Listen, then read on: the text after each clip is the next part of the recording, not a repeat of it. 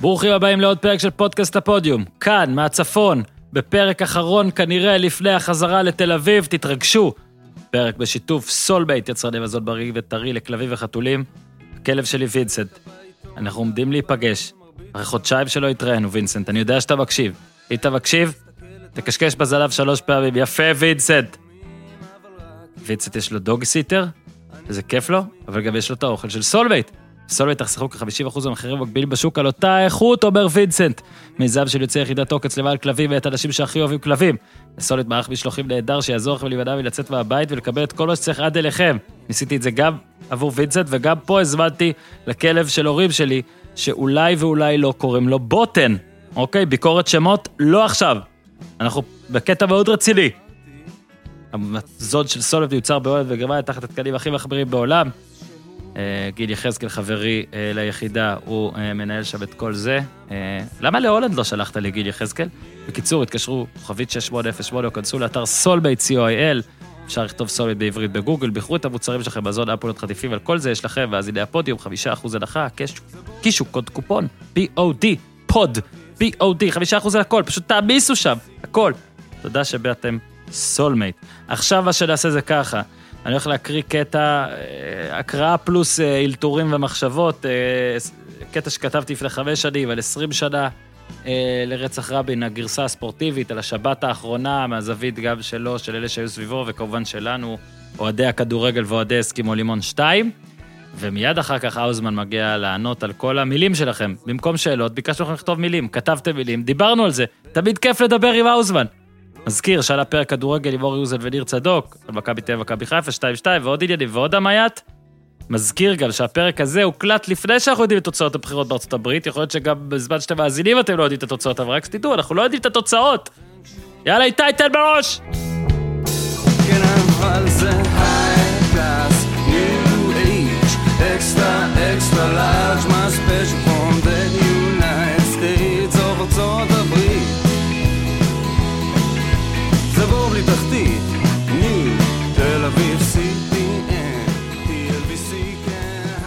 כן, אז האוזמן עוד מעט מתקשר, לפני זה אה, נדבר על השבת האחרונה של רבין, מין אה, טור ואילתור, נכתב במקור אה, לטור הפודיום, טור שיזמתי בוואלה, ועכשיו זה כבר מזמן פודקאסט שאתם מאזינים לו.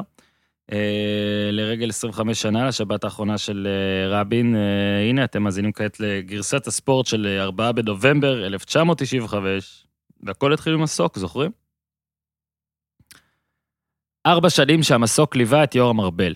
קיצר את הזמן בין המגרשים לאולפנים. באופן סטנדרטי, גם אחרי ה-2-2 בין מכבי חיפה, לה כבשו קנדאורו ורביבו, לביתר ירושלים, לה כבשו אוחנה ורונן חרזי, המסוק חיכה במרכז המגרש. ארבל קפץ לתוכו, המריא בסמוך למרפסת שהשקיפה על השער השמאלי, עשה שלום ואף לירושלים. אתם זוכרים? שפעם, ליאורם ארבל, שגם שידר את המשחק המרכזי ואז הגיש את הדקה ה-91 של תלעד, אז היו משחקים שהוא היה רחוק. אז היום, אתה יודע, אה, זה נראה כאילו השקעה שמביאים איזה מונית או ייקחו מישהו על איזה אופנוע. פעם ליאורם ארבל ולתלעד, לדקה ה-91 היה מסוק. יורם ארבל היה מסיים משחק, עולה על המסוק, ואף.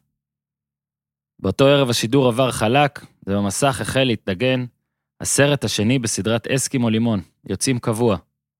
זוכרים את אסקימו לימון? טוב, לא נעשה לכם את זה עכשיו. איזה כיף היה אסקימו לימון. טוב, די, די. ארבל החל לקפל את עצמו, הוציא את האוזנייה, השיל את הז'קט, ואז נכנס העורך. ירו ברבין. העורך הגיש לארבל דף נייר שהכיל כמה משפטים שלכולם היה קשה לעכל. ארבל לא היה צריך לעכל דבר, הוא רק היה צריך להישיר מבט למצלמה ולבשר למדינה שלמה שמישהו ירה בראש הממשלה שלה. חזרתי והתיישבתי, הוא שחזר בפניי. לקח לי זמן, איזו דקה, להתעשת. מומו, בנצי ויהודה להחזירו את השידור, עלה האות, מבזק. מהדורת החדשות בנווה אילן הסתיימה מזמן, ארבל מפרט. וכולם פשוט הלכו הביתה, כל אחד לדרכו. הרה לברנע נשלח לכסות את העצרת, באולפן במערכת לא היה אף אחד, אז על ארבל הוטלה המשימה. לא חשבתי על שום דבר, הוא אומר לי, חשבתי שיש ידיעה, ואין מי שיודיע, אני צריך לקפוץ. עבורי במובן מסוים זה היה דז'ה וו. ב-1967 ארבל עמד במבחן אה, מצב די דומה. הוא ישב במערכת כל ישראל כשהעורכת דחפה לו נייר ליד. רוץ למעלה ותקריא את זה. וככה הוא מספר, ככה פתחתי את מלחמת ששת הימים. בחזרה לנובמבר 95, הייתי קר לגמרי, הוא מספר, על 40 שניות האלה. רק אחרי זה התחלנו להתפרק, זה מסוג הדברים שאתה עושה באופן כמעט מכני. לא ידענו הכל, ידענו שהוא פצוע, ידענו שהוא באיכילוב, ידענו שהמצב קשה. לאחר שסיימתי להקריא, הפכתי לצופה פסיבי.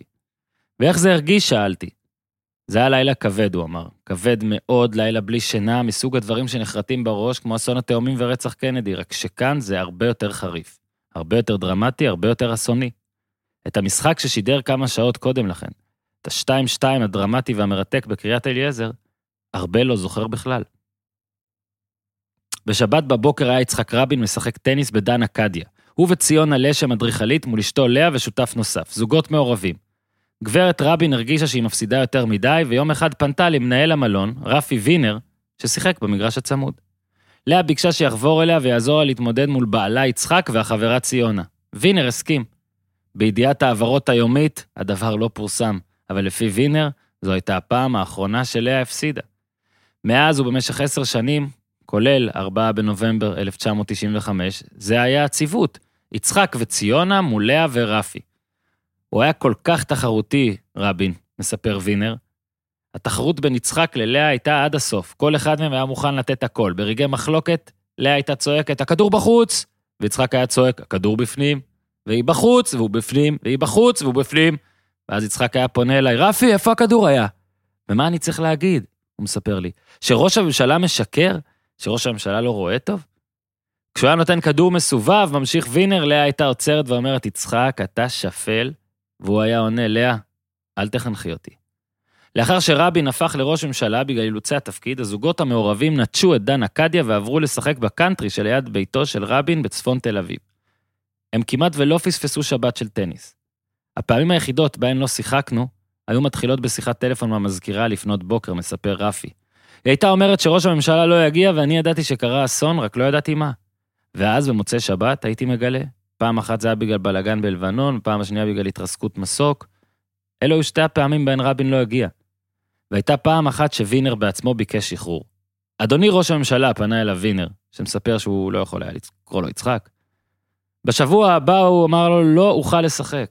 למה? שאל רבין. וינר ענה, כי אני נוסע לחו"ל. איפה תהיה? בכנס הארגונים היהודיים בדנבר, קולורדו. נו, ומי אתה חושב הולך להיות שם הנואם הראשי? וינר נדהם. רבין אמר, תביא רקטה. וינר חשב שראש הממשלה מתבדח, אבל יאללה, הוסיף איזה, הוסיף מחבט למזוודה וטס. לאחר הנאום של רבין בדנבר, קולורדו, איש הביטחון התקרב לעבר וינר והגיש לו פתק. וינר פתח, והיה כתוב שם, אם גם לך משעמם, בוא נלך לשחק. וכך יצאנו ושיחקנו טניס במלון של יצחק רבין בדנבר, משחזר וינר. ב-4 בנובמבר, כרגיל, הם שיחקו בקאנטרי שברמת אביב. לאחר המשחק הרגיל הם ישבו לקפה. במהלך הדרינק, רבין עבר כעשר פעמים על נאום, אותו יקריא באותו הערב, בעצרת. נפרדנו ב-11 בבוקר, נזכר וינר.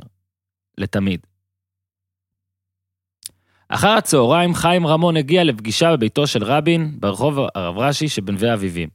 השניים התכנסו בחדר העבודה ובמקביל, כמובן שברקע הטלוויזיה שידרה את הפועל תל אביב נגד בית שאן. הנכד של רבין, יונתן בן ארצי, סיפר לפני חמש שנים בערך לאביעד פאורילס במסגרת כתבה ב-NRG, שלאה קנתה ליצחק טלוויזיה גדולה של סוני. איתה, כך אמרה, הוא יוכל להתפנק ולראות כדורגל. הטלוויזיה וכל חפצי חדר העבודה, כך אה, נכתב, הועברו למרכז יצחק רבין. מספרים שהמסך משדר ללא הפסקה את המשחק האחרון שרבין ראה בחייו. את ה-0-0 המשמים שבין הפועל תל אביב לבית שאן. דמיינו שבאמת באיזה חדר, איפשהו עכשיו בארץ, רץ בלופ, 0-0, בין הפועל תל אביב להפועל בית שאן. הפרט המעניין היחיד באותו משחק הוא שבדקה ה-72 נכנס רונן גבאי במדי הפועל תל אביב, ובדקה ה-73 נכנס ג'קי סורג'ון במדי בית שאן, ובדקה ה-74 רונן הכשיל את ג'קי וקיבל אדום. 72 נכנס, 73 ההוא נכנס, 74 ההוא קצר את ההוא אדום. ראיתם? מצאנו משהו מעניין במשחק האחרון של רבין. יש גם ציטוט טוב שמצאתי בעיתון לכתבה ההיא. באנו במטרה להוציא תיקו והצלחנו, אמר למעריב מאמנה הצעיר של בית שאן אלי גוטמן, שהוסיף, זה היה משחק טקטי נבון שלנו. וואלה. רבין חיבב, רבין חיבב, רבין אהב את הפועל תל אביב, נגיד בזהירות. חיים, אה, חיים רמון מספר, לא אוהד שרוף, אבל באופן טבעי, תנועת העבודה זה התחבר. רמון היה אז צעיר, יו"ר ההסתדרות, ובעיצומה של קריירה פוליטית מבטיחה, אוקיי? ורבין אהב אותו מאוד. הוא היה הרבה יותר מראש ממשלה עבורי, רמון שיתף. היה בינינו פער של 30 שנה, היינו ביחסים ממש קרובים ואישיים, בשבילי זה היה אובדן של אבא לא פיזיולוגי, האבא הפוליטי שלי. באותו יום, 4 בנובמבר 95, כשברקע הפועל תל אביב בית שאן, הם נפגשו לשיחה חשובה מאוד לפי רמון, בה לפי הערכות ביקש רבין שרמון יחזור למפלגה. ראינו את המשחק, ואחר כך דיברנו על הרבה דברים. סיפר לי יו"ר ההסתדרות דאז. זה היה הדבר האחרון שהוא עשה. אני לא זוכר את המשחק, אבל לא, אני זוכר שלא ניצחנו, רמון מספר. הראש של רבין היה בעצרת, כך שמבחינתו היו דברים קצת יותר חשובים מהפועל תל אביב נגד בית שאן. מבחינתו הוא צוחק, כי לא מבחינתי. אני לצערי, חוץ מאת המשחק כמובן, זוכר כל שנייה מאותו ערב, רמון סיפר, איפה הייתי, מה עשיתי, הייתי בבית חולים, הסתובבתי סהרורי במשך ימים. הוא חותם אה, בקול שמסגיר את המועקה, זה היה הימ, מהימים הקשים בחיי. נלך לכדורגל, כן? כל אנחנו, כל אנחנו. אה, אנחנו, שנולדנו ב eighties, אז בתחילת ה eighties, אז ה nineties היה שיא הכדורגל הישראלי מבחינתנו, ככה סיפרתי פעם על מבחן הדורות, דעתי תמיד העשור השני. אז אה, שמונה משחקים התקיימו באותה שבת, והמרכזי היה מכבי חיפה נגד ביתר, כל אה, חבר'ה מהגיל שלי בטח זוכרים, זה נגמר ב-2-2. אה, אוחנה היה שמח מהתיקו, בחיפה היו מאוכזבים מתיקו 2-2, אגב 2-2 ביתי השבוע שהיה למכבי חיפה. בלבול זוכר שחזר מאוכזב, אבל זה היה עוד כלום לעומת הלילה שעמד לפניו. כל הרגשות והכאבים מהמשחק נעלמו, הוא מספר, הציפה אותי תחושה של חוסר אונים. בנאדו עבר לביתר, היה אז צעיר מאוד, קדנציה ראשונה מתוך שתיים, התרגש כרגיל לשוב לקריית אליעזר, הוא גר לראשון, בראשון לציון באותה תקופה, כי רונן חרזי אמר לו, אריק, אל תגור בירושלים. את אותו ערב עשה אריק בחיפה, הוא ספר, זה היה שוק טוטאלי. מזעזע, קשה לעיכול. ואז כשהודיעו שהוא מת, איזה הלם, הלם בבית, אני זוכר את הישיבה בספה אפילו, היה קשה לזוז. אלון חזן, שעיבוד כדור שלו הוביל לגול הראשון של ביתר, אפילו לא זכר את התוצאה המשחק. הטראומה הדחיקה, הכל נמחק לחלוטין, הוא מספר. אני יכול להגיד לך בדיוק איך הרגשתי, זו תחושה שלא תעזוב אותי לעולם. קור מקפיא בכל הגוף. כאילו מישהו הזריק לי קרח לתוך הגוף, במהירות מטורפת, קיפאון, הלם, אני לא מעכל את מה שאני שומע. יהודי רצח ראש ממשלה? בלתי נתפס. הוא ישב עם אשתו בסלון וחבר חיפאי הגיע לבקר, חזן לא נתן לו ללכת. אתה לא זז לשום מקום, תישאר איתי, ביקש. פחדתי, הוא מספר. לא ידענו מה קורה. נכנסתי לחרדה. חשבתי שזה יכול גם להגיע למלחמת אזרחים. כשהודיעו שרבין מת, הרגשתי משותק. לא הצבעתי לו, אבל זה לא עניין אותי. רצחו את ראש הממשלה שלי. למחרת, זוכר חזן, אימון מכבי חיפה בוטל. הוא נסע לבית הוריו באשדוד, לא יכולתי להישאר בחיפה אפילו רגע אחד, הוא נזכר. דיבר בטלפון עם החברים הקרובים, רוני לוי, רפי כהן, אלון חרזי, אף אחד לא האמין. בין כל השחקנים ובין כל השחקנים מאותו משחק מרכזי, יש אחד, אחד שלא ישכח את הערב, הוא בקריית אליעזר. ולא בגלל מה שקרה לאחר מכן, בכיכר שאז נקראה כיכר מלכי ישראל. בבוקר אותה שבת ניגש גיורא שפיגל לניר דוידוביץ' בן ה-18 והודיע לו, אתה פותח בהרכב, לראשונה אי פעם. וכך הקריירה של השוער הכי מעוטר בישראל החלה זמן קצר לפני אה, סופו העצוב של אה, ראש הממשלה של ישראל. התרגשתי מאוד כי זו הייתה ביתר, דוידוביץ' נזכר, משחק מרכזי, אצטדיון מפוצץ. אתה יודע שכולם רואים בטלוויזיה. אוחנה וחרזי בחוד, כוכבים גדולים. באחת הפעמים שעליתי לכדור גובה מול אוחנה, נפלתי על הדשא, הוא בא אליי ככה, אמר לי, ילד, ילד, קום, קום. זלזול של ותיקים. זו הייתה הופעה סבירה של דוידוביץ', בטח לבכורה, והוא קיבל ציון 6 בעיתון. אמנם היה לי חלק בשער הראשון, הוא מספר לי, אבל הצלתי כמה כדורים יפים, במיוחד בדקה 87, באחד על אחד מול אמסלם. או, אתם רואים, מישהו ממש זוכר את המשחק הזה. לאחר מכן דוידוביץ' חזר לספסל. כנראה גיורא רצה רק לזעזע את רפי כהן באותה שבת, הוא אומר. חלפו ארבעה חודשים עד להופעת הליגה הבאה. בעונה שלאחר מכן, אגב, דוידוביץ' תפס את הכפפות באופן סופי, הוא נזכר, בערב ההוא הפכתי להיות מוכר בכל מקום במדינה. כחייל זה שינה לי את החיים. פתאום כולם בבסיס מדברים איתי, ברחוב כולם עוצרים אותי. באותו לילה התיישב מול הטלוויזיה. כמובן, חזה בארבל. חיכ... הוא מספר לי, חיכיתי לראות את עצמי, אבל מה לעשות, הופעת הבכורה טיפה התקלקלה. זה היה עצב בלתי רגיל, מן הסתם הכל זז הצידה והמשחק שלי הפך למשני בהחלט. לשמחתי, עשיתי מאז לא מעט דברים יפים. מכבי חיפה סיימה את העונה ההיא במקום השני, ביתר במקום השלישי, ומכבי תל אביב שניצחה בווסרמיל באותו הערב, שני בישולים של המחליף, אבי נימני, זכתה באליפות. ביתר תל אביב ומכבי יפו ירדו. ונסיים בסיפור ברנז'אי מאותה שבת. שעת לילה באחת ממערכות העיתונים, ועל מסכי המחשבים הופיע הכיתוב היו יריות בכיכר. כל עיתונאי מדור הספורט התקבצו מול הטלוויזיה, ככה, כשקורה משהו גדול, כולם מצ... אין, כולם, אה, כולם מול הטלוויזיה. והנה הודעה, והנה הבשורה המרה של איתן הבר, איתן הבר, וכולם היו מפורקים. ואחד העיתונאים, עם המבט לתוך המסך, והאצבעות וחגיגות בטלפון במקביל, לא הבינו מה הוא עושה, למי יש... למי העיתונאי הזה מתקשר בשעה כזאת? מה יכול? מה חשוב? הוא התקשר ליו"ר בני יהודה דאז, שהפסידה באותו ערב למכבי יפו. ובשיא הבלגן אולי המטורף ביותר אי פעם בתולדות מדינת ישראל, או לפחות, ב... עזבו, בעת המודרנית. הוא, שמעו אותו אומר לו, תגיד, גד, יש משהו חדש? אהלן מר האוזמן. מה קורה איתך וזה? בסדר, אה, בוא נחשוף, אה, אתמול דיברנו. רגע, איזה יום לא אנחנו מדמיינים הזה שזה עולה. עכשיו, כאילו בשביל... זהו? אנחנו מדמיינים שזה בעצם יום רביעי נראה לי, כי... אז בוא נגיד ששלשום דיברנו, ובוואטסאפ, כן. ואז היה, ל- היה לאחד מאיתנו חשק להתקשר, והשני אמר, אה, עזוב, אה, בוא, הרבה זמן לא דיברנו, אז בוא פשוט נשמור את זה, נעשה את זה הקלטה. עוד מעט אני מסיים פה את, את הבידוד ואת הכל, ואני יכול לחזור לאולפן, ואני יכול גם לראות אותך, אבל בוא נעשה שיחה כאילו אנחנו בשיחה, ככה היה? והיא פשוט... והיא פשוט פומבית. אגב, יש מצב שבדיאלוג שהמצאתי עכשיו על איך לעשות את הפרק הזה, אותו בן אדם היה שני הצדדים. כן, זה נשמע כמו משהו שלא קרה מעולם. מה קורה? בסדר גמור, אז רגע, אז מה החלטנו? אנחנו לא... אנחנו שלישי או רביעי? רביעי. רביעי, איזה יום זה כאילו יום רביעי. כן, אבל, אבל זה לא. כזה משנה. לא? אוקיי, אז איזה יום זה יום שלישי? איזה יום? יאללה. אחד הימים איזה שאני הכי יום, אוהב פעמיים כי טוב. מהימים האי-זוגיים. כן, מה, מהסוף. עכשיו, אה, אז עשינו, אה, אה, הכנו גם גימיק למקרה שניתקע, אז שלחו כל מיני, ביקשנו שאנשים ישלחו הודעות בנות מילה אחת. אה, בואנה, קיבלנו יותר מ-100 מילים. אה, באמת? היינו צריכים לברור, רגע, אבל נתחיל, בגלל שלפני שהעליתי אותך על הקו, כולם לא, היו אומר- כאילו הקפידו רק על מילה אחת, או ש...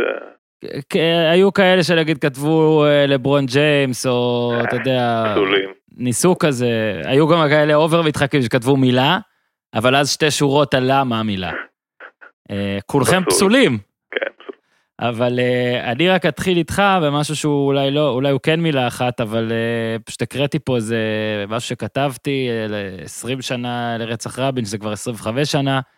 אה, ויודע מה, אז המילה שלי, שוב, אנחנו נישאר פה ב- אולי בזווית היותר ספורטיבית, למרות שאני כבר עכשיו מבטיח שנצא ממנה כנראה איתך. אה, שמע, 25 שנה, זה המון זמן. פתאום אתה קולט שעבר מלא זמן. אנחנו עושים עכשיו. לא יודע איפה והיית, אבל אתה קולט שאתה כבר מבוגר? יואו, אני קולט כל בוקר שאני מבוגר. אבל אה. כעיקרון אני לא זוכר כלום, אני זוכר את הסיטואציה לפני 25 שנה, כי כבר אז הייתי בן אדם מבוגר. חזרתי, שיחקתי כדורסל באותו מוצאי שבת. ו... יאללה, נו, זה לא כיף. לא. בוא רק נעשה ככה, זה, אתה, אתה ראית את מכבי חיפה בית"ר ירושלים בכדורגל? ברור. בואנה, זה היה... ברור. ברור, יש לי כאילו, אני, אני עוד נסער מה, מהאלמנטים הטקטיים השונים של המשחק הזה. אני אגיד לך מה, אני, זה, זה דבר שטפו טפו, אה, אני מרגיש שהוא לא קורה בזמן האחרון, בטח שלא לי, לקווה שלא לכולם. הרי זה היה באמצע אסקיבו לימון שעצרו את, ה, את השידור והעבירו לזה, ואני זוכר כמה באותה תקופה, אתה יודע, תמיד, אה, כשגדלנו, לפחות כשאני גדלתי, אז היה את הדבר הזה, והיה פיגועים, והיה מלא דברים שכאילו, היית, היית רואה משחק או סרט ויודע שיש הרבה סיכוי שבאמצע יעצרו, וזה תמיד היה דבר חרא. אף פעם לא עצרו כדי להגיד, אתה יודע, בסדייגו, כמו כל הקלישאות הזה, פעם אחת כאילו ראיתי בחדשות שפנדה ילדה, כאילו, ודיווחו על זה בחדשות. כן, לא, אז, כולל, לא. אה, היו לנו ספליט סקרין אה, של פיגועים וכדורגל, גם זה היה. כן, איזה מדינה מטומטמת, אה? איזה שטויות, איזה שטויות. וואי וואי, טוב, נקווה שיהיה טוב.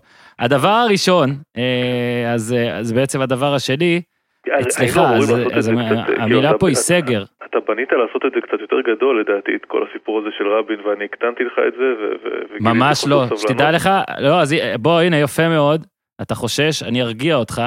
זה לא בליינאפ בכלל, פשוט הקראתי עכשיו משהו, ואז אמרתי, רגע, אבל בהקלטה אני אסיים את הדבר הזה, ואז פתאום, היה הזמן, ואז זה כאילו, אני כאילו אה, אז- עכשיו, אז- אה, אז- אז הייתי אמור לה- להגיב למשהו שלא שמעתי. לא, כאילו, כאילו יודעים שלא נראה לי שהקשבת על זה, שישבת 14 דקות והקשבת, אני מניח גם התקשרתי אליך אחרי, אז כאילו, מה הם אומרים? אגב, זה מצחיק לעשות בעריכה כאילו, שנעשה את ההלו לפני, ואז פתאום אני אקריא, ואז אנשים יתהו מה לעזאזל הוא עושה 14 דקות בזמן שהשני מקריא. אז, אז, מי שמאזינים יקרים, אני, אני מגלה הרבה חמלה ו- ואמפתיה על הסיפור הזה, כולל הניסיון של יוסי פון פה להפוך להיות... אה, אה, לייצר פה איזה טקסט רגיש, זה לא, זה לא שלא אכפת לי. לא, לא, לא, זה לא היה טקסט כזה רגיש, לא אמרתי לך, אכפת זה. טקסט זווית ספורטיבית. עזוב, תדמיין שהקשבת. עכשיו, היה אז המילה... נהדר, באמת אהבתי, אהבתי את סימני הטיקטוק שלך בקטע האחרון. המילה הראשונה היא סגר, ובגלל שאתה שי האוזמן, אז זה סגר בקשר שלך קצת, כי בסגר הראשון היינו, היית אה, בסטטוס אה, מגדלי הזקן כמוני, ובסגר השני נתת לי לגדל אותו לבד. זה הבדל, תשמע, גם הבדל שלך כאוהד כזה של ספורט שהפעם יש ואז לא היה, וגם כעובד, מסקר, מפרשן, אה, מגיע לאולפנאז'. שמע, האמת שזה חתיכת חרבן, הסגר השני. הסגר הראשון מה, היה... אבל פחות מהראשון, לא? מה? אה, אתה אהבת יותר את הראשון? אני אהבתי את הראשון, כלומר, כלומר, ה- הספורט היה חסר, אבל אה, ברמה האישית שלי, להיות בבית עם הילדים, ופתאום העולם נעצר כזה מעין כזה חג בלי הצורך אה, לצאת מהבית, אה, ובלי ארוחות משפחתיות מורחבות, היה, היה ממש נחמד. הסגר הזה הכניס אותי ל...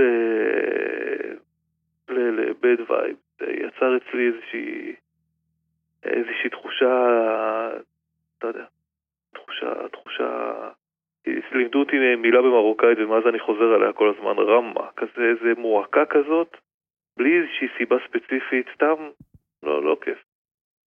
אולי, לא. אולי כי בראשון הרגשת שזה, כמה שזה קשה ומוזר, זה משהו כזה חד פעמי, ועכשיו כזה אתה מרגיש שאולי יהיה כמה סיבובים כאלה. מהסיבות. אה, יש פה גם, אני, אני מדבר עם חברים, עם אנשים שאני מכיר, או עם לקוחות, ואני אני רואה מה קורה, ואני רואה לאן זה יגיע. אה, ברמה, ברמה הכלכלית, וזה זה כמובן, מבלי ש... לדעתי, מבלי שניכנס ונדוש בזה יותר מדי, אנחנו...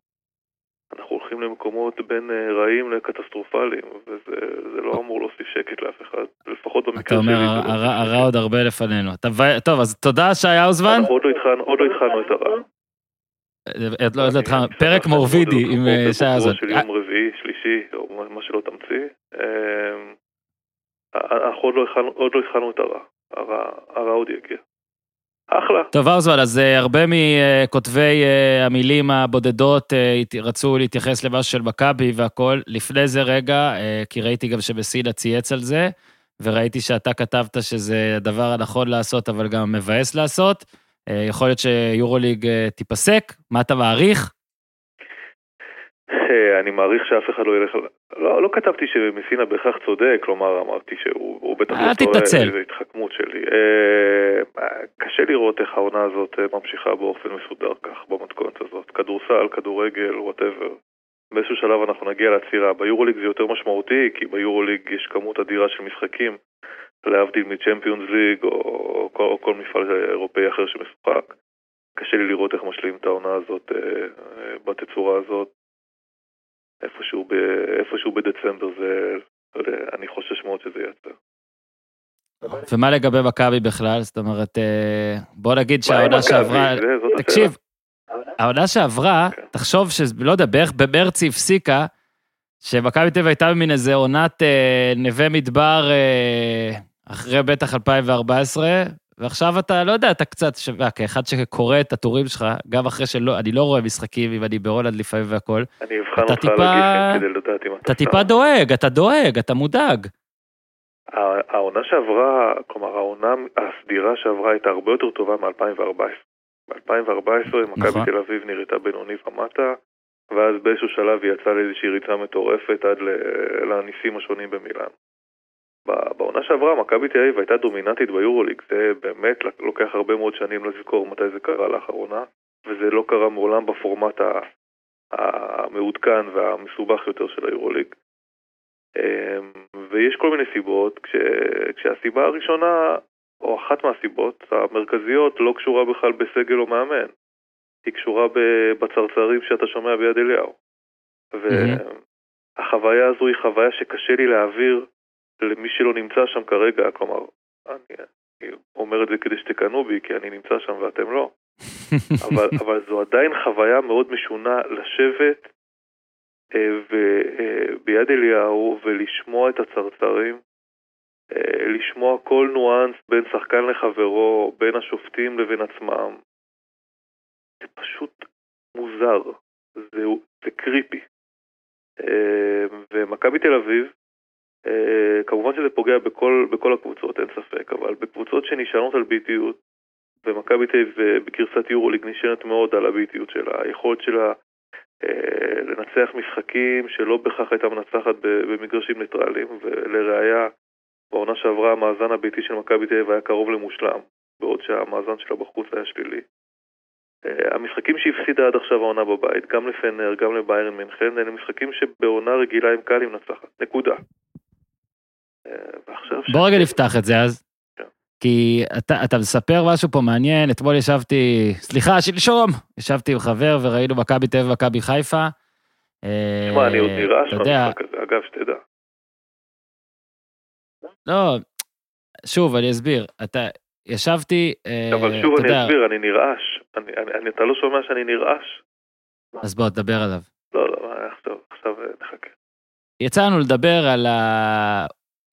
אתה יודע, על, על, על, על קהל, על איך זה כאילו, כשאתה בתוך המשחק, אז אתה לא, אתה לא שם לב שאין קהל לפעמים. כי זה אם עושים את זה ה built-in. אם עושים את זה ממש טוב, ואם הפייק אה, קהל ש... שוב, אני, למי שעכשיו ממש בקיא בכל שירי האוהדים של כל הקבוצות, והוא אוהד של אחת הקבוצות, ופתאום יש שיר של קהל של, של הקבוצה השנייה, זה אולי צורם, אבל בוא נגיד, לרוב האנשים זה לא כזה צורם. בטח אם אתה ב vibe הנכון ואתה צופה והמשחק סביר וכל זה. אתה לא מרגיש.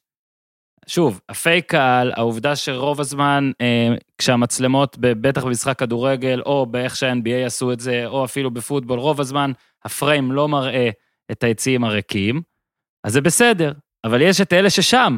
נגיד אתמול, במכבי תל אביב חיפה, שזה אפילו היה שלשום, כן, אתה, ואתה עוד מעט, אתה עוד מעט, שי האוזמן, תדבר על זה טקטית, אמ, אתה יודע, כאילו, פתאום אתה קולט, רגע, בשבילם אין הרבה, זאת אומרת, הם יודעים שעכשיו מאות אלפי אוהדים בבית שלהם, בטירוף על המשחק, וראינו, השחקנים חגגו את הגולים, כי מה לעשות, תמיד חוגגים, אבל ברגיל, בזה, אתה פתאום מעביר לליגה איטלקית, שם לא היה את הפייק, ואז אתה אומר, בואנה, טוב, זה עדיין נשמע כמו משחק אימון. אז זה, זה מעניין מה שאמרת, כי יש את המשחקים, בטח בכדורסל, יש את, סליחה, את השחקנים, את הצוות, את השדר, את הפרשן, אתם לא בתוך כל הפייק הזה. הסאונד, הסאונד במגרש הוא שונה מהסאונד שמתווך אה, ומועבר אה, אצלנו בבית. אני חושב שאגב זה מטיל אחריות הרבה יותר כבדה על הצוות, המש... הצוות שמשדר משחקים עכשיו. כי, כי אנחנו משדרים את זה לכולם. הקהל ההארדקור הזה, כדורגל, כדורסל, שנמצא בכל המשחקים, וצורך את החוויה הזאת יד ראשונה. גם הם עכשיו צורכים את החוויה הזאת דרכנו. אה, ברמת, אה, גם ברמת הדברים הוויזואליים וגם ברמת הדברים הוורבליים. אה, ויצא לי במקרה, כי, כי גור שלף היה בבידוד במשחק היורוליג הראשון של מכבי תל אביב מול אלבה ברלין. באמת, כלומר, דקה לפני שהמשחק מתחיל, הבנתי שאוקיי, אני, אני מדבר עכשיו גם לאלה שאמורים לשבת שורה אחת מאחורי עמדת השידור, האנשים שבקושי מפסידים אימון, שלא לדבר על משחק. והם הם, הם צריכים אותנו עכשיו. ואנחנו נמצאים בתוך איזושהי בועה של שקט, פשוט שקט.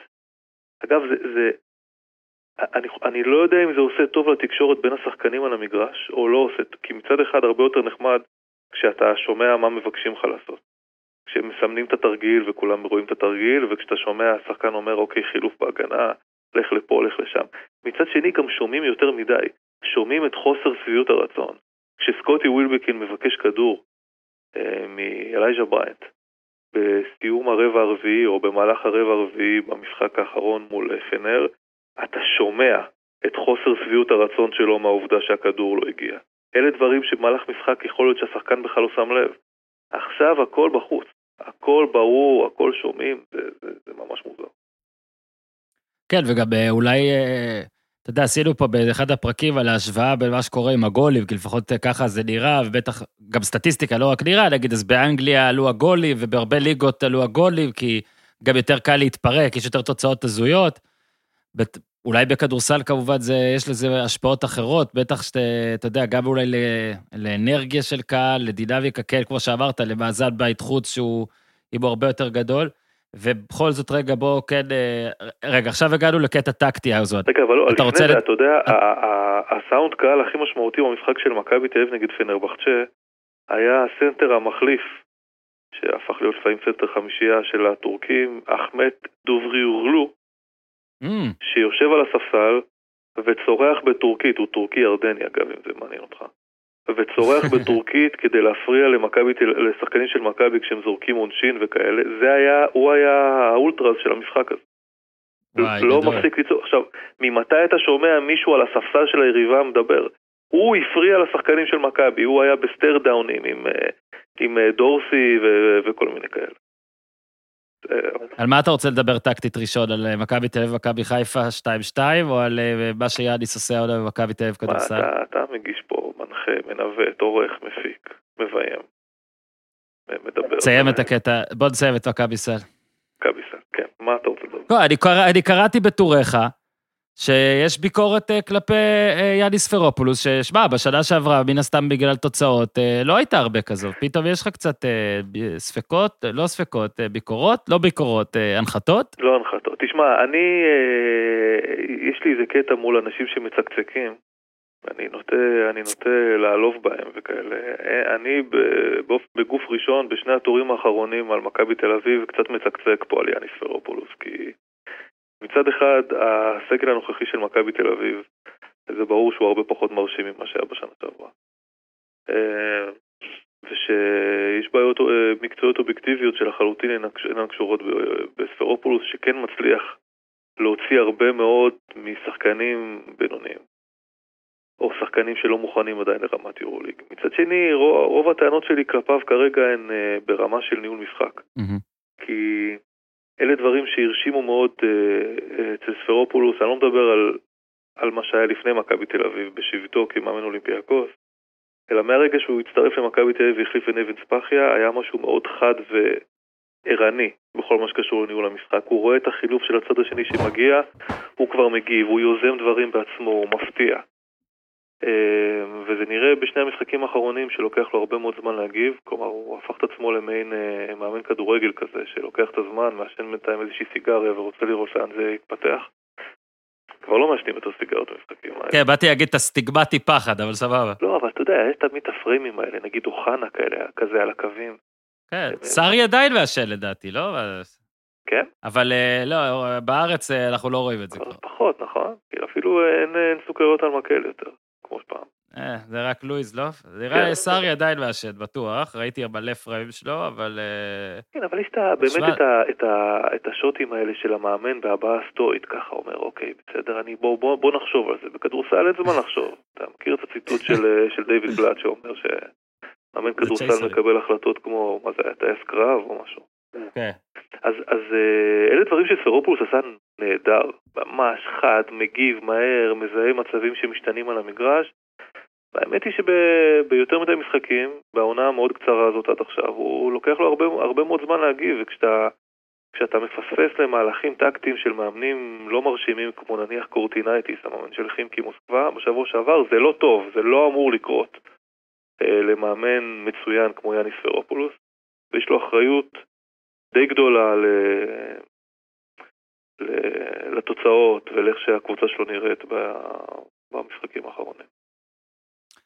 אה, טקטית, מכבי חיפה, מכבי תל אביב 2-2, אתה מת על זה. תן, תן משהו. אתה, אתה רצית לדבר על זה כבר חצי שעה, אם אתה רוצה עכשיו תגיד דבר. אני, אני אגיד לך, אני, אני, אני, אני מאלה ש, שנוטים לזלזל באובר חשיבות שמייחסים לדברים טקטיים. אתה יודע, אנחנו באים, כל הפרשנים, מלהגים וזה, מסבירים איך X ועוד Y שווה Z, בפועל אני מדבר על כדורסל, אני, מניח, אני מניח שזה לפחות באותה מידה גם בכדורגל, אוקיי, טקטיקה זה חשוב, יש דברים שהם הרבה יותר חשובים, אבל אבל אה, לראות את אה, מכבי תל אביב כדורגל משחקת אתמול, זה, זה גרם לי להרבה הרבה מחשבות טקטיות, גם אה, על מה קורה כשאתה בונה סגל בתנועה, והשחקנים לא בהכרח מתאימים אחד לשני. נגיד, אה, איך קוראים לחלוץ הזה? ספשיץ'? כן. אז הספשיץ', פתאום אתה רואה איזשהו, איזשהו חלוץ שמשחק אה, עם הגב לשער, כזה חלוץ, אה, איך, איך זה מוגדר? מטרה? לא מטרה, כזה אחד. כן, אתה יכול להגדיר אותו כמטרה.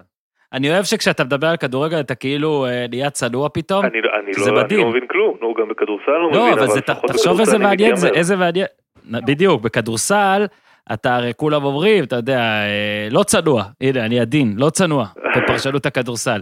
אבל סתם, אין הרי לזה כיסוי יותר בכדורגל. בוא נגיד שאתה יכול לפרשן כדורגל באותה אה, לא, אה, אה, נפיחות, אבל זה מעניין, זה מדע...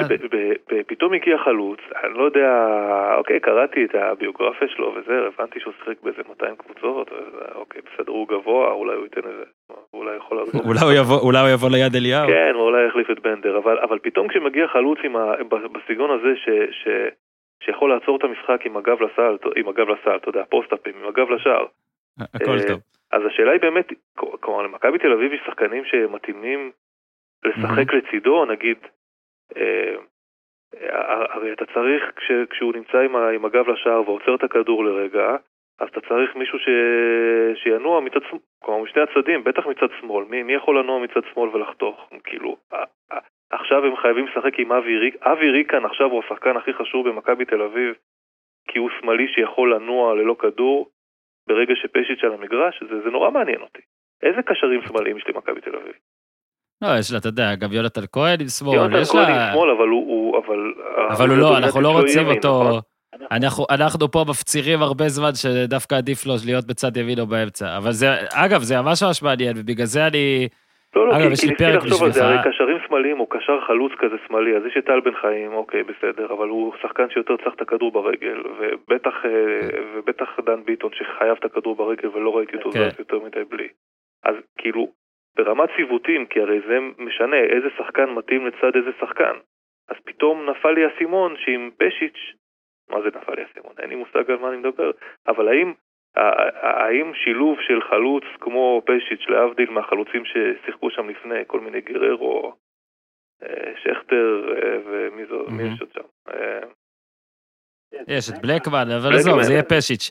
אז, אז עכשיו, אם פשיץ' הופך להיות החלוץ הדומיננטי, אתה חייב לשחק עם ריקן. כי ריקן היחידי שעכשיו, כשהכדור מגיע אליו, הוא מחזיק אותו שנייה, מעסיק את ההגנה, מישהו צריך לנוע על כיוון הרחבה, אולי לעשות עם זה משהו. לא, זה בכלל יש דברים כמו שאתה יודע, פשיץ' שנותן לכדור לעבור בין הרגליים באופן מדהים, אבל הכדור מגיע לדוידזאדה. או, אז זה הדבר השני שרציתי לדבר איתך עליו. כי זה, זה מאוד מסקרן אותי גם לשמוע את אה, דוניס אומר, דוניס או טוניס? אתה יכול להגיד את זה במלעיל. זה לא יפריע לו? לא נראה לי. לא נראה לי שהוא בחור של מלרע, ראיתי אתמול את הרעיון אחרי, היה מאוד בוטה, אמיתי. אז על זה רציתי לדבר איתך, שהוא בא ואומר שהוא, שאוקיי, בסדר, הייתה לנו בעיה, היינו עם ארבעה שחקנים בהגנה ואני רוצה להיות עם חמישה. עכשיו זה, זה פוצץ לי את הראש, הסיפור הזה של ארבעה וחמישה. כי... שמע, הוא עד עכשיו שיחק עם חמישה, וזה היה, כולם אמרו שזה לא משהו, לא משהו, לא משהו, לא משהו, ואז הוא שיחק עם ארבעה וכאילו התפרק. אני לא בטוח שהוא צריך לשחק עם חמישה, אני גם לא בטוח שזאת הסיבה שזה התחיל אתמול ככה. זה בטוח לא אה, הסיבה, אבל החמישה הרי זה לא בגלל ש... אז הנה, יש לי בשבילך פילוסופיה. זה פשוט בגלל שהוא לא סומך על הבלמים שלו, הם לא מספיק טובים, אז יאללה, בוא נדחוף עוד בלם, שלושה בלמים ועוד שלושה קשרים אחוריים, מעשית, אז משחקים עם, עם חבורה של גרזנים, ואחר כך מבינים, לא מבינים למה לא יכולים להיות דומיננטים בהתקפה. לא, הנה, יש לי פילוסופיה בשבילך, זה, זה כלל ענפי.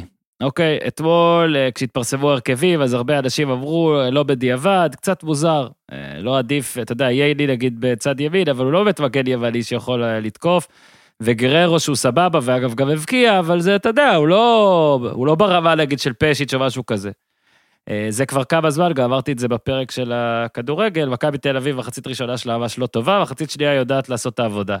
עכשיו, מה זה אומר? מה אתה גם נגיד, בהנחה אתמול, בהנחה ששלשום נגיד דוניס גם אמר, חצי שעה ראשונה, אסון, קטסטרופה, לא יודע איך הוא אמר, זה ברור שהוא לא עושה את זה בכוונה. זאת אומרת, הוא לא אומר, יש לי הרכב להתחלה, ואז אני רוצה לתת uh, תותחים כבדים. אוקיי, נגיד, uh, כמו וילקו ילובץ, שאמר לא חמישייה שפותחת, אלא מסיימת. עכשיו, פילוסופית, המאמנים האלה, שבא, שבאופן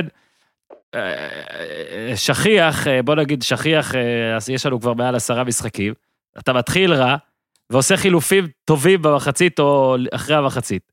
מה זה אומר? שאתה לא יודע, שאתה יותר לא יודע אה, לפתוח, או שאתה יותר כן יודע להגיב? אם אתה יודע להגיב, למה אתה לא יודע להעריך מה יהיה הכי טוב בהתחלה, אתה מבין, זה כזה לא מסתדר לי, אנחנו אומרים לבקר את דוניס עכשיו, אנחנו אומרים להחמיא את דוניס עכשיו. שמבחינה הזאת יש דמיון בין מחלקת הסל והרגל. מדובר ב, בשתי קבוצות ש, שעברו תקופת הכנה לא מספיק ארוכה. ועם מכבי תל אביב כדורסל, אה, לפחות אה, אה, הייתה שם המשכיות ברמת השחקנים המובילים והמאמן, אז בכדורגל תוסיף על זה מאמן שהגיע הרבה יותר מדי מאוחר, עם אה, שינויים די משמעותיים בסגל. נכון. אה, וכולל אה, שחקנים שהם לא, לא מספיק טובים שמצטרפים. תשמע, לא יודע, אני לא, לא רוצה לפגוע באף אחד, אבל לכן אני אעשה את זה. אבל תגיד, מה זה המגינים האלה של, של מכבי תל אביב? תשמע, סבורית, אני לא, אגיד לך, סבורית, סבורית זו בעיה אחרת. סבורית היה ממש סבבה, הוא קשה לו כשג'רלדש עזב. הוא עכשיו עצוב נראה לי, הוא, הוא קשה לו בלעדיו. ובגלל זה הוא לא יכול להעביר פס, אבל, אבל אם האלטרנטיבה האמיתית כשאתה משחק עם, אה, עם שלושה בלמים זה שדוד זאדה מגן שמאלי, אז בחייאת, דוד זאדה, דוד זאדה. אני רואה משחקים הבן שלי, ברגע שדוד זאדה נכנס הוא מתחיל לצחוק. וואי, זה לא, לא יפה, וזה דן הגדול זה, או לא, שזה זה אחר? הוא מתחיל לצחוק, אני לא מדבר על בן ביטון שם. אבל אם אתה משחק עם... אה, תשמע, אני נסער כמו שאתה שם לב, נכון? כן, מאוד. אם, אם אתה משחק עם, אה, עם שלושה בלמים ואז סברית, סבורית הוא הבלם השמאלי והאופציה היחידה האמיתית שלך אה, למגן שמאלי זה דוד זאדה, אז בוא, בוא, בוא נוותר על זה. אני לא חושב שמכבי צריכה לשחק, בטח שלא בליגה שלנו, עם, אה, חמיש, עם חמישה. השאלה היא אבל אם. יש אפשרות לשחק עם שלושה בלמים ושאחד מהם הוא לא סבורית שהוא נמצא על הקו. או מה עם מתן בלט- בלטקס? מתן בצד. בלטקסה הוא יקיר הפודקאסט, יכול הוא לשחק על אה, הקו. מלך אלוף האלופים של כל הזמנים. הוא יכול, הוא יכול. אתמול הוא לא עבר איזה מבחן כשירות, הוא יכול. אבל אני לא בטוח שהם צריכים לעשות ככה. עכשיו תקשיב. אה, נתנו פה כמה אה, לברון, כמה בחירות, נגבש את זה ביחד. קודם כל, לא יצאנו לדבר אחרי האליפות, האליפות של הלייקרס, שזה היה לפני 400 שנה, אז לא צריך שתיתן פרשנות טקטית על האליפות של הלייקרס, אבל היו כמה שביקשו שתדבר על לברון והלייקרס, את אה, עמדתך. אה, אני מניח שאתה, כבחור old school שאתה, אה, לפחות ב... יודע מה, עזוב, כדי שלא נעשה את זה לברון ג'ורדן, לברון ג'ורדן, בוא רגע נדבר שנייה על אה, לברון שאחרי האליפות הזאת, מבחינת לגאסי, מבחינת הלאה, מבחינת מה שמעניין אותך. הפרק בשיתוף ביר בזאר, הפסקה קצרה לספר לכם על ביר בזאר, הפריום של הבירות עם ארז חדש, לתקופת הסגר המעצבנת שכחו אותי בבית, שעדיין היה באתר, ואוקטובר פסט שעדיין היה באתר של ביר, ביר בזאר, וסופר אוקטובר פסט, אחלה מארז, כמובן שאני אה, מקדם ומשווק את המארז שלי, הפודיום, הארז תעשו טוב, אבל לכו לעמוד המארזים של ביר בזאר, אחלה בירות, הפריום של הבירות, בישול בתנאים הטובים ביותר. תבחרו את המארז שלכם, הקישו, הפודיום, לקבל 10% הנחה כקוד קופון, לא לשכוח ללחוץ הזן, ותוך ממש זמן קצר, הבירות של ביר בזאר יהיו אה, אצלכם אה, אחלה במקרר. אה, בחזרה לשי האוזמן. רגע, היום יום רביעי, נכון? היום יום רביעי, אנחנו כבר יודעים מי נשיא ארצות הברית. תראה, זה נושא, זה נושא, קודם כל לא. לא. אני אגיד לך למה לא. כי הפרק הזה הוקלט לפני, אוקיי. אבל גם כי שאלתי וביררתי, אז אמרו שהרבה הסיכוי הוא שרק בבוקר של, ה, של אמריקה אתה תוכל לדעת, בישראל, זאת אומרת, לא, זה גם אה, יכול- זה גם יכול לקחת יותר מבוקר, אבל... אה, כן, כי אה, תיקו ואל גור כן, וספירות רוצה שנדבר בפלורידה, אתה יודע? אני רוצה, אז בוא נתחיל בזה, יודע מה, כן, כי אתה- סליחה, סליחה, אני- מעביר אותך. לא, כי אתה מתחמק מלברון, אז חכה. לא, לא מתחמק, חלילה. יש נושא בחירות. אז יש נושא בחירות, ונושא הבחירות, בלי קשר למנצח, אני גיליתי שאתה פריק של בחירות באמריקה, אני רוצה שתרחיב. אני אוהב- אני אוהב פוליטיקה. למה אנחנו אוהבים את זה כל כך? קודם כל כי אנחנו אנחנו אנשי ספורט. אה, זה- זהו, זה בחירות שהן הרבה יותר ספורטיביות ספורטיבי מכל דבר. אחר. וה- כן. והבחירות בארצות הברית, עם האלקטורים. והבחירות בארצות הברית הן הרבה יותר, כלומר חוויה הרבה יותר גדולה לחובבי הספורט, כי אני לא זוכר, היה איזה קומדיה, כאילו איזה סרט אמריקאי שצחק על, אה, על איך מגיעים לפלייאוף, אתה יודע, אתה מנצח, ההוא מפסיד, זה, זה כל מיני חישובים של מה צריך לקרות כדי, אז בארצות הברית זה כל כך מורכב שזה מקסים.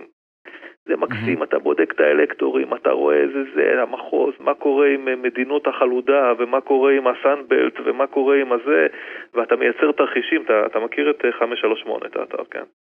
ברור. הוא גם של איש ספורט במקור, לא? נייט סילבר הוא לא... בדיוק, בדק- בדיוק, אז, אז אתה נכנס לנייט סילבר ואתה עושה כל מיני סימולציות של הדרך של טראמפ או של ביידן כדי להגיע ל-270. וזה, וזה נפלא, אז אוקיי, יאללה, הוא הפסיד את, הוא הפסיד את פנסילבניה ופלורידה וטקסס שהפכה להיות swing state, אבל יכול להיות עכשיו שהוא אה, אה, דרך ניו-המפשייר ו- ו- וויסקונסין, אני לא יודע מה, ואריזונה, הוא מ- מקבל את המסלול הזה שיוביל אותו לפלייאוף. זה, זה, זה אדיר, איך אפשר לא לאהוב את זה? אני לא, אני לא מבין אותך. זה בחירות גורליות אה, בעיניך? כן, עד לבחירות בעוד ארבע שנים, שגם הם יהיו הכי גורליות בהיסטוריה של ארה"ב. זהו, קראתי היום שזה הבחירות, אה, קראתי את זה ביום, ש... ביום שלישי, כן, כשאנחנו מקליטים, זה הבחירות הכי גורליות, ואני אמרתי, תשמע, אני לא מומחה, אני באמת לא מאלה שמתיימרים להיות מומחים, אני די נוטה לחשוב שהבחירות הקודמות, לא משנה מה היו התוצאות של הבחירות האלה, הבחירות הקודמות היו יותר גורליות. תראה, מה שאני חושב שהחלום הרטוב של מערכות התקשורת בארצות הברית, תיקו? ש... מה? שיהיה תיקו? לא, שלא משנה איך, שטראמפ יפסיד, אוקיי? מה שיאפשר לו את ה... מה שיאפשר לו להתמודד בעוד ארבע שנים. ואז אנחנו ארבע שנים עוד מושכים את, ה... את הקרקס הנודד הזה, שזה בטח ברמה התקשורתית, תשמע, אה, טראמפ עם כל מלחמתו המדומיינת או לא מדומיינת ב fake news, הוא, הוא הופך את ה news למעניין, הוא מרים רייטינג הוא, וכולי וכולי. עכשיו עוד ארבע שנים כ- כמישהו שהוא עדיין אה, נשאר, אה, נשאר רלוונטי, ולאחר מכן מתמודד שוב, 78, 78 זה אחלה גיל לפוליטיקה, תשאל את ביידן. מהמם. אז אני חושב שזה, שזה החלום הרטוב. תשמע, על- אה, יש לי דעה, ברור לי מי אני הייתי מעדיף ש...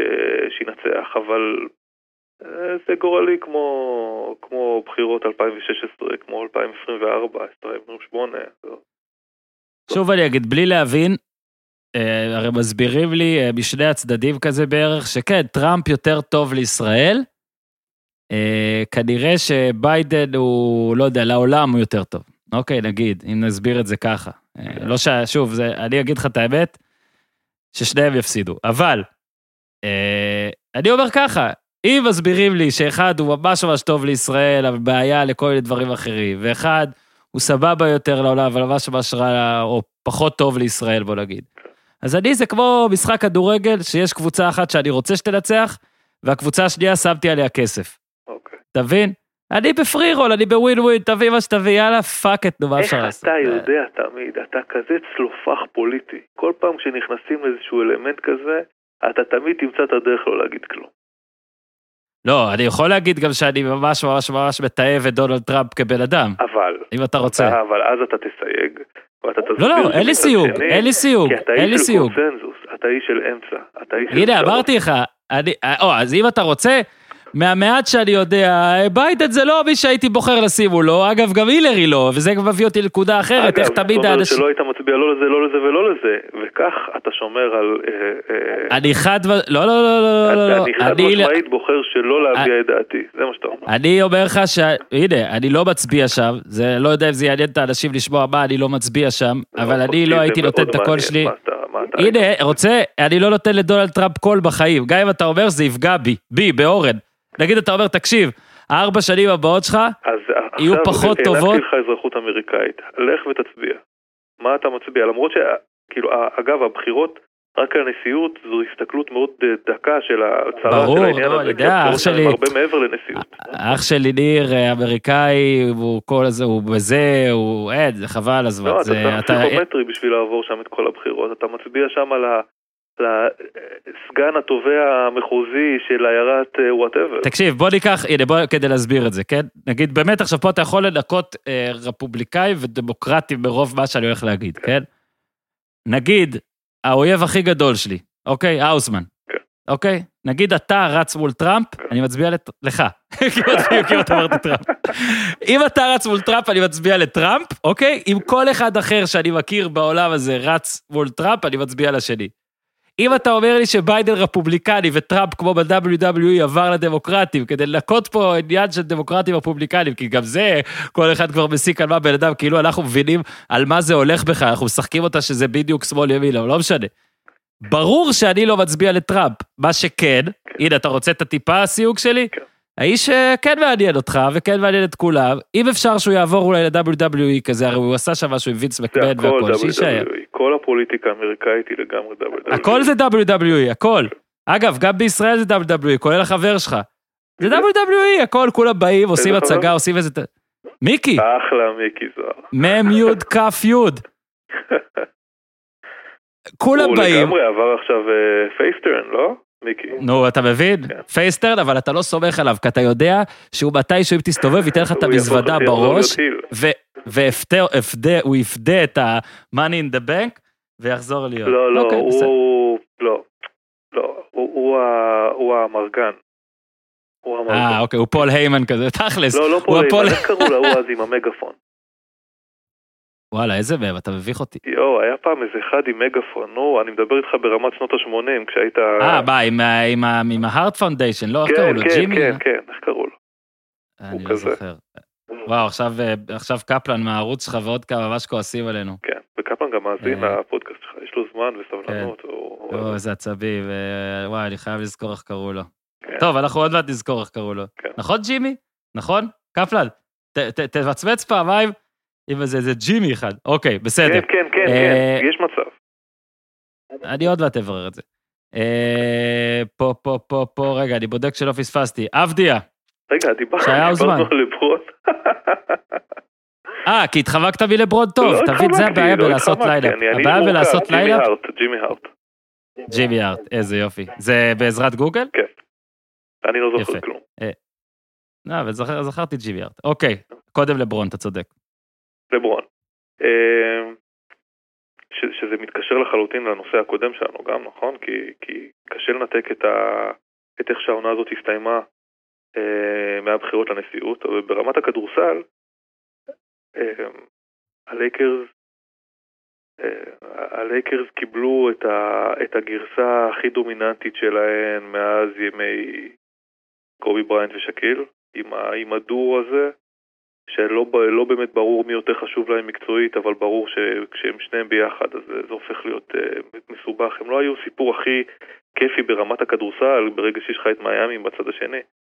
Uh, וגם כמו לצערנו לא מעט אליפויות, סדרות אליפות בשנים האחרונות, תמיד נתהה מה היה קורה אילו הקבוצה השנייה הייתה בריאה לאורך כל, ה, לאורך כל התחרות, אבל uh, היה משהו מאוד מרשים לראות איך הקבוצה הזאת עומדת על המגרש עם מאמן שלא מובן מאליו שהוא שייך ל... ל... ל- לד- לדרג הזה של המאמנים, אבל שמצליח לשחק כדורסל, כדורסל גם של גבוהים יחסית, בטח לא- לעומת מה שאנחנו רואים אה, לא מעט בשנים האחרונות, ו- ובאופן ספציפי לברון ג'יימס, אני לא חושב, כשאנחנו משווים את אה, לברון לג'ורדן או לברון לכל שחקן אחר, אנחנו לא מספיק חוזרים על הדבר המטורף הזה, שלברון ג'יימס היה הרכז של הקבוצה הכי טובה בארצות הברית, של אלופת ה-NBA, העולם. העולם. ועדיין קוראים לזה אלופת העולם. כן, כאילו- כל- כל אליפות באמריקה היא העולם נראה לי, חוץ מה-MLS שהם מבינים טוב, תקשיב, זה כן. אבל, אבל לברון ג'יימס היה הרכז של הקבוצה הזאת, הרי בקיץ האחרון, כשהיו שיחות על מי יהיה הרכז של הלייקרס, אוקיי, לברון יהיה הרכז של הלייקרס, אז הייתה איזושהי כוכבית לצד העין- העין הזה, בטח יגבו אותו, בטח פה, זה, מה, זה, באמת רכז? לא, לברון ג'יימס הוא באופן דומיננטי במשך רוב הדקות, הוא הרכז, הוא זה שמשחק בעמדה ש... שהיא לא העמדה שלו. אז נכון שגם בקדנציות קודמות, כשהיו צריכים, הכדור היה עובר דרכו ושם נעצר, אבל לא ככה. והוא עשה את זה מדהים. עזוב את המספרים, לא, לא מעניינת אותי סטטיסטיקה. היכולת שלו להיות הרכז הכי טוב ב-NBA בשנה שעברה, או הרכז של אלופת ה-NBA בשנה שעברה, היא משהו שאנחנו צריכים להוסיף חזק מאוד בטיעונים האם לברון ג'יימס הוא השחקן הכי גדול בהיסטוריה? לא. אבל התשובה הזאת לא היא תשובה שככל שהשנים חולפות הופכת להיות יותר אמוציונלית. ונוסטלגית ופחות מבוססת נתונים. מסכים לגמרי. אוקיי, אז אה, התארחתי ב... אצל אה, בפודקאסט של אה, אה, נדב שטראוכלר ושי גולדן, אה, אהובך. אני סתם גם מוסיף אהובך לאנשים, אני לא יודע אם אתה בכלל בקשר. אה, לא יודע, זה מצחיק להוסיף פשוט אהובך לכל אחד. אוקיי. קיצור, דיברנו על. מייקל ג'ורדן אהובך ולברון וכל זה, ואז גם אני אמרתי את הדבר הזה, שברור ש... סבבה, אני חושב ג'ורדן, אני חושב שיש לברון עוד הרבה כדי לעבור, אני לא יודע אם הוא יכול לעבור, אה, אבל זה כן אה, תופס הרבה אנשים, כל הוויכוחים האלה. שפיגלר או זה, ג'ורדן או זה, מרדונה, מסי, פלא, זה... זה גם עשינו תופס על איפה אתה היית. על, רמאויות כאלו. מה זה? אנחנו עשינו תוכנית שלמה על רמאויות. כן, גם. זה בלילה, חכה קצת. אוקיי. בקיצור, אז אה, זה באמת הרבה מאוד גם נוסטלגי ורוח התקופה ורוח התקופה שלך וכל זה. לא, אבל, סלח לי שאני קוטע אותך, כש, כשמדברים על לא, לא, ה legacy אוקיי. של מג'יק ג'ונסון, אוקיי, אז אי אפשר לדבר על מג'יק ג'ונסון בלי לדבר על הסדרה ההיא שבה הוא בא ומשחק סנטר. נכון. וזה משהו ש, שבכל טיעון רלוונטי להאם מג'יק ג'ונסון הוא הרכז הכי גדול בכל הזמנים, אנחנו מדברים על הוורסטיליות שם והיכולת שלו לעשות דברים אחרים. והנה מגיע לברון ג'יימס. ובאמת, זה לא היה נקודתי, זה לא היה game six, זה לא היה סדרה אחת, זה לא הייתה תקופה אחת כי הרכז נפצע, הוא פשוט היה הרכז שלהם לאורך כל העונה. זה, זה... כמה שלא מדברים על זה, לא מדברים על זה מספיק, או לא מפנימים עד כמה שזה חסר תקדים ומטורף. אני חושב שבאמת מה שגם מג'יק וגם לברון זה, אתה יודע, אתה אומר את זה כאילו ההוא שיחק סנטר וההוא שיחק רכז עכשיו. זה שני חבר'ה, בגלל זה גם אני אוהב את ההשוואות ביניהם דווקא. זה שחקני כדורסל שלמים מאוד, או אני, אני, אני, אני אגדיל ואומר הכי שלמים שהיו. שאתה ממש בא והמציאו איזה משחק וחילקו אותו לעמדות, ואתה יכול לעשות את הכל. זה אולי כמו, זה אולי כמו, אתה יודע, נגיד, מי האתלט הכי טוב בכל הזמנים? כנראה תגיד אה, יוסיאל בולט או משהו כזה, הרבה יגידו. מי האתלט הכי טוב בכל הזמנים? מהר, יוסיאל בולט. אבל יהיו כאלה שיטענו שזה, אתה יודע, שיאני עולם או קרב רב ודברים כאלה. לא, אבל גם, לעשות זה מחבר. אותנו אבל ל- לעוד דיון אגב. אני פה עושה לך חיבורים, חבל על הזמן. אתה צריך אה, אני שמח על לעשות זה. דברים ביחד. אה, זה הדבר הבא בלילה. זה, זה, זה מחבר אותנו לדיון הוורסטיליות. כלומר, כשאנחנו בוחנים שחקנים, אוקיי, גם בהשוואות של מי יותר גדול, אבל בכלל, שחקן חותם בקבוצה X בענף Y, אוקיי? ואז אומרים, תשמע, הוא יודע לעשות את זה ואת זה ואת זה. או כשמנתחים שחקנים בדראפט, אה, a.k.a דני אבדיה, ואומרים, הוא יודע לעשות זה וזה וזה וזה וזה. האם זה הופך אותם לשחקנים והם יותר שלמים, הם יותר ורסטיליים, הם יותר אה, יודעים, הם יותר תכונות אה, אה, חיוביות, התקפית או הגנתית. האם זה הופך אותם בהכרח למוצר יותר מעניין משחקנים שיודעים לעשות פחות דברים? שחקן הוא לא סכום התכונות שלו. הוא לא. הוא ממש לא. יש פה אלמנטים, בטח בכדורסל, שאנחנו נוטים ליפול בהם, כי אנחנו מייחסים יותר מדי חשיבות לפרטים לא רלוונטיים. ו- והיכולת של, אם חוזרים לדיון, היכולת של לברון ג'יימס אה, לעשות את כל הדברים האדירים האלו, היא, אנחנו לוקחים אותה בחשבון רק בגלל שהוא שחקן בקנה המידה הזה. האם זה מקטין את מייקל ג'ורדן בתוך הדיון או את קובי בריין? לא. אה, אה, יפה, אהבתי שהוספת את קובי לשם. זה, זה כן. מאוד, אה, כן. בישראל ממש אוהבים את קובי, אגב, אנשים, אתה יודע, אם היינו עושים סקר, אולי כי ה-NBA הגיע אלינו גם בזמן הזה, אבל... זה גם הרבה מאוד על אה, אופי של משחק ודברים כאלה, אבל אה, טוב, צריך להתקדם. כן. אה, האוזמן, כן. יש לנו תוכנית ביחד, יש? שהקורונה ממש מנסה לנצח אותנו, במקום שאני אנצח אותך, ומנצחת אותנו בקלות. שמע, כמה פעמים בערך? כבר שלוש פעמים קבענו כבר את תוכנית שתיים. בוא נספר רגע, מי שלא מכיר, הייתה לנו תוכנית אחת שעשינו אותה ב, באינטרנט, אה, האוזמן נגד יוסיפון. אה, אגב, היה לנו מאוד מאוד סקסי, כמו בחירות בארצות הברית אולי, של... אה, גם היה, היה הרבה גם, בטח גם לפני- שיטת הבחירה הייתה מורכבת. שיטת הבחירה הייתה. הזויה, כן. הבת של האוזמן קיבלה מנדט, הוכיחה שהיא הבת של אבא שלה, ורימתה לי את הצורה. יש וידאוים שמוכיחים את זה. הכנו וידאו והכנו שלח את זה דברים ל... כן, הוצאנו כסף, הכנו דברים לפ... לפעימה השנייה, סגרנו, כמו שאומרים בחתונה, סגרנו אולם, פעמיים לדעתי, פעם אחת היה בחיפה כבר, ופעם שנייה היה, מה היה, סורה מראה, נכון? סורה ו... כן. ואחלה, אני מאוד אוהב את הסורה מראה, והם סגורים מאז. אז אה. סורה מראה, אנחנו מתנצלים. אבל אנחנו נחזור, האוזמן, נכון? אנחנו נעשה את זה? מופע אני- אני- ה debate אני שלנו. מאוד רוצה, רק ש- שייתנו לנו לנשום קצת. אז, אה, גם, אתה יודע, זה, גם WW, יאללה, קח את ה rematch הזה שלך, בוא, בוא, בוא, בוא תנסה. כן. בפעם אתה יודע ש- אתה טוען כן. שהיה... לא טוען. לא טוען, לא טוען, אני לא טוען ששבש בחוץ. שבש בחוץ. כן, לא אוקיי. טוען. בסדר, אל תטען. בוא נדבר על שני חבר'ה לפני שאנחנו מסיימים. אחד על עבדיה. מה, נגמר? אה, עוד לא נגמר, אבל עוד מעט נגמר. יותר מדי כיף, פלוס התנתקת בהתחלה, דיווה. כן, יופי. אבדיה. כן. מהשבועות האחרונים, עם כל ה... עזוב שמה לעשות, ככה זה, כל פעם שיש Google Alert על אבדיה, זה עולה באינטרנט בארץ, כי צריך, אגב, זה מעניין. ו... וגולדן סטייט אולי, ואלה אוהבים, וסקרמנטו פה, והוא התאמן עם סן אנטוניו. יש לך, שי האוזן, כאחד שגם אוהב NBA, אבל גם ראה הרבה את דני אבדיה. דני. אה, א', האם תובנה איזה קבוצה הכי צריכה אותו, וב', ויותר מעניין את הפרובינציאלים פה, שזה אני, אה, מה הכי כדאי לו? שוב, ברור שהכי כדאי לו כמה שיותר גבוה, הכל טוב. תבין את זה. שמע, זאת שאלה... זאת- שאלה טובה. אני קונה זמן. שאלה טובה, אה, יוסיפון. היא לא שלי, אל תדאג. תראה, אה, דני ייבחר ב- בשביעייה הראשונה. אני בכוונה אומר שביעייה, כי אני לא רוצה לחשוב על המקום השמיני. וכל קבוצה שתבחר בו היא קבוצה שבהגדרה תיתן לו את ההזדמנות. בהגדרה. בסדר? אה, כי היא בחרה בו. אה, אני חושב ש- שהפילוח של איפה יותר מתאים לו, כלומר אם אנחנו מדברים על הקבוצה, העיר, המאמן, השחקנים שנמצאים בעמדות שלו, אני חושב שזה, שזה קצת פחות רלוונטי. נגיד, לא הייתי רוצה לראות אותו מגיע לשרלוט. אה, דיברנו על מייקל ג'ורדן. לא הייתי רוצה לא לראות אותו מגיע מייקל. לשם. כן, כן, למרות שיכול להיות נחמד לשחק אצל מייקל, אני חושב. אבל אה, לי זה ברור שהאופציה הכי טובה מבחינתו זו גולדן סטייט, למרות שאני מניח שזה לא, לא יקרה. אה, להסביר? להמשיך? כן, ברור שלהסביר. תראה, קודם כל, ברמת היכולת להתאקלם למועדון, אה, מועדון שנעים לעבוד בו, אה, גם אה, רוח ה management שם וגם מרבית השחקנים שאינם דריימון גרין, זה ברור. שגולדן סטייט זה מקום מושלם.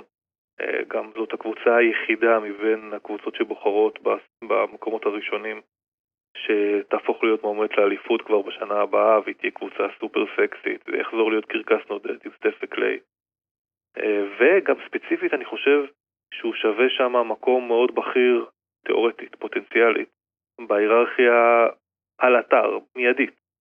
אז עם, אה, עם מאמן שאמור לתת איזשהו שקט, כלומר לא, לא צריך לטעות בסטיב קר, החיוך שלו והנחמדות שלו, גם אגב איש מאוד פוליטי בעצמו. אה, לא, כל הדברים האלה לא הופכים אותו לקשוח פחות, כלומר אם צריך לחתוך עניינים אז הוא יחתוך לדני אבדיה את הגרון. אבל אה, גולדן סטייט זה כמובן החלום. אה, אני אשמח לראות, אה, וזה הרבה יותר ריאלי, אני אשמח לראות את אה, דני אבדיה מגיע לשיקגו, זה נראה כמו גם האופציה ההגיונית, גם בגלל ה general manager, אה, ה general manager החדש, ארתוראס קרנישובאס, האגדי, באמת אגדי. באמת אגדי. אה, גם, אה, קודם כל זה, אני לא יודע אם אתה זוכר, הייתי בשיקגו שנה שעברה, שם. כן, אני זוכר, אה, שלחת לי תמונות שאני אקנא. אני זוכר. כן, כן, כן. אז אני חושב שגם המאמן שם באופן עקרוני יכול להתאים לו בילי דונובן. מאמן ש... שבקריירת ה-NBA שלו דו, לאו דווקא הוכיח יכולת, uh, או, או היו לו יותר מדי הזדמנויות לו, ל- לעבוד עם בחירות uh, דראפט מאוד גבוהות, אבל בכל זאת הקריירה שלו מעשית מגיעה מאימון מכללות, עם את אוניברסיטת פלורידה. יצא לו לעבוד פה עם ישראלי אחד פה, שם, שם גם בפלורידה. שיקגו, שיקגו היא יכולה להיות התאמה מצוינת, גם כשאנחנו חושבים על הפורוורדים שמשחקים שם. אה, אני לא רוצה שהוא ישחק במינסטוטה. אתה דואג לו שקר וזה? קודם כל הדשא לא צומח. שתיים, בחייאת, אה, כאילו לא, לא, כיף, לא כיף להיות במינסטוטה. מתי, מתי משהו נחמד קרה במינסטוטה? אה, קרו דברים טובים במינסוטה. רק בבייסבול. לא פרגו, זה לא... טוב, לא קרו שם דברים טובים בעצם, לא? לא, מה, מה, כאילו, זה לא כיף שם, ישראלים לא יוכלו, כשאפשר יהיה לטוס, לא יוכלו לטוס לשם יותר מדי, זה לא נחמד להיות שם. כן. אה, כשאתה משווה את האלטרנטיבות, גם קליבלנד, אני חושב שעבדיה צריך להוציא כזה הודעה, לא מגיע לי מנסוטה, זה תמיד עושה טוב לשחקנים. לגמרי, חד משמעית. כמה אומרים, המפונק הזה, הזה, תמיד קורה, כל מי שאני מכיר כמעט דוגמה, אני לא, אני מחריב מקום וזה, היה לו קריירה בסדר. לא זוכר קריירה, עכשיו יודע שאם לא, אבל אתה מדמה את השיחה הזאת ש- שדני אומר לאביב זופי, אומר לו, תשמע, פחות בא לי מנסוטה, קר שם, ואז זופי מצליף בו, כמובן, כן. צחוק עם עם זה, ואומר לו, אנחנו בסרביה, אנחנו שיחקנו במינוס 30 בלי בגדים, עם כדור שבכלל אגב, זה תמיד- אגב, זה תמיד הציטוט. תמיד הציטוט של סרבי זה שאומרים לו איזה משהו זהו, אז הוא, הוא מסביר, הלו, אני סרבי. כאילו, כאילו נראה לי סרבים זה כאילו כבר אה, סטיגמה של אה, בן אדם, אם הוא סרבי, לא מפריע לו כלום. נכון. זה- אגב, אני. יוסיפוביץ', אז אה, אני יכול להגיד שאני לא, אין לי את הקטע הזה, כאילו... לא, לא, דברים זה- כן, דברים כן מפריעים לי. לא, לא, אבל במקרה הזה של השיחה התיאורטית הזאת, אז אה, זופי אומר לו משהו ש... משהו שמתחיל בפיצ'קו. כן. ו... לך למינסוטה קיבינימה. מה עם ים מדר? מה איתו? אה, היו ש... לפחות, לא, שלושה, ארבעה אזכורים. אה, אחד בנושא של מה שעשה לאחרונה, כן, לא כל העניינים, אבל בכלל, אחרי הרבה דיבורים, אולי כן סיבוב שני, אולי לא, אולי מבחנים, אולי שם, אבחנתך, אה, דוקטור האוזמן, לגבי מידת התאמתו לליגה, ובכלל, האם אה, מידת סיכוייו בדראפט. לא, כי הרי מדובר בשני דברים שונים. ה- מידת, כן. ה... מידת ההתאמה שלו והיכולת להיבחר, שני דברים שלא קשורים אחד לשני. יש שחקנים שהם אה, עושים, שמצליחים להיות מספיק סקסיים בכל מיני דרכים על מנת שיבחרו בהם, ואין להם יותר מדי מה לחפש בליגה לאחר מכן. אה, אני חושב שהשאלה הראשונה שצריכים לשאול לגבי ים, אה, ים מהדר, מה, זה על הסופית אנחנו הלכנו על מהדר, זה לא מהדר? אה, ים הדר, כי ים ניסו הדר. להתחכם ולעשות את זה מילה אחת. אז הדבר, השאלה הראשונה שאנחנו רוצים לשאול את ים הדר זה אוקיי, בסדר, נניח שיש לך את האפשרות להיבחר בסיבוב השני בדראפט, למה אתה צריך את זה? מה, מה זה נותן לא לך? אני כלומר, מעבר, ל... מעבר לתחושה הנהדרת, שאני לא יכול לזלזל בה, להיבחר בין, בין המקום ואז כזה ה-31 במשך ל-60. 20 שנה הכרטיס, הכרטיס, הזכויות עליך לפעמים זה מועברות בבחירות דראפט. ליאור אליהו עכשיו, ליאור אליהו הוא עכשיו- עדיין עושה טרייד על הנגרייה שלו עכשיו בכל פעם שהוא עושה יואו. יואו, יואו. באתי לספר את אותה בדיחה, ואז אמרתי, בוא ניתן לאורח. יפה מאוד שהיה, אז אהבתי. אבל השאלה אם הוספת את האלמנט של הנגרייה. כן, נו, באתי להוסיף, שכאילו יש נגרייה מ... אגב, אפשר לעשות שיש נגרייה מניגריה, שעכשיו אה, לא- לוקחת את הזכויות. עליו. לא. לא, לא, הלכתי לשם. זה אה, לא לשם שהלכתי, לא, כן? לא לשם. אה, אז אני לא יודע עד כמה, אני חושב שבצירוף או הצטרפות מקרים, הוא יכול למצוא את עצמו נבחר אה, איפשהו בסיבוב השני. ההיילייט פילם של ים הדר אדיר. הדברים שהוא עשה פה, כשפעם שיחקו כדורסל עיני קהל באליפות אירופה על נבחרות צעירות בישראל, אדיר. אה, האתלטיות שהוא הוסיף על עצמו אה, ב- ב- נניח שנה האחרונה, אדיר. אה, ושחקן שכיף מאוד לראות אותו, יש יכולות. אה, אני לא יודע, אני לא יודע. איפה הוא ישחק בעונה הקרובה? בהפועל? כן. בקיצור? בעונה הזו. או ב-21-22? זו, זו, סליחה, זו. זו יהיה בהפועל תל אביב, י- יביע חוסר שביעות רצון ויעשה פרצופים פה ושם. ואני חושב שלאחר מכן כבר לא ישחק בהפועל תל אביב, והוא, הוא, השם שלו והדברים שהוא עושה מספיק מעניינים כדי לקבל הזדמנות במקומות אחרים. ברמה המקצועית יש לו כל כך הרבה דברים שהוא צריך לשפר, שזה קודם כל הכלייה מבחוץ. אה, אבל, אבל כיף, שיש, כיף שיש אותו, יש כמה שחקנים נחמדים בכדורסל הישראלי. כן, ואבי ריקן. אבי ריקן לדעתי חייב לשחק עם פשיץ'. אני רוצה איך אתה מת על אבי ריקן, יא אללה. לא, באמת. גם הוא- המאמנים של מכבי אוהבים את אבי ריקן. לא, אבל מי, לא, לא בגלל שזה אבי ריקן, בגלל שאני לא מצליח לחשוב על מישהו, על קשר שמאלי אחר. ב- לא, אבל ריקן לא באמת משחק. בשמאל, כן, אז זה לא... לא, בסדר. כאילו, אני, אה, תעמיד אותי על טעותי, יש, יש קשר, קשר שמאלי אחר שיכול, אה, שהוא הוא מספיק מהיר, ו... אני לא אוהב את ה...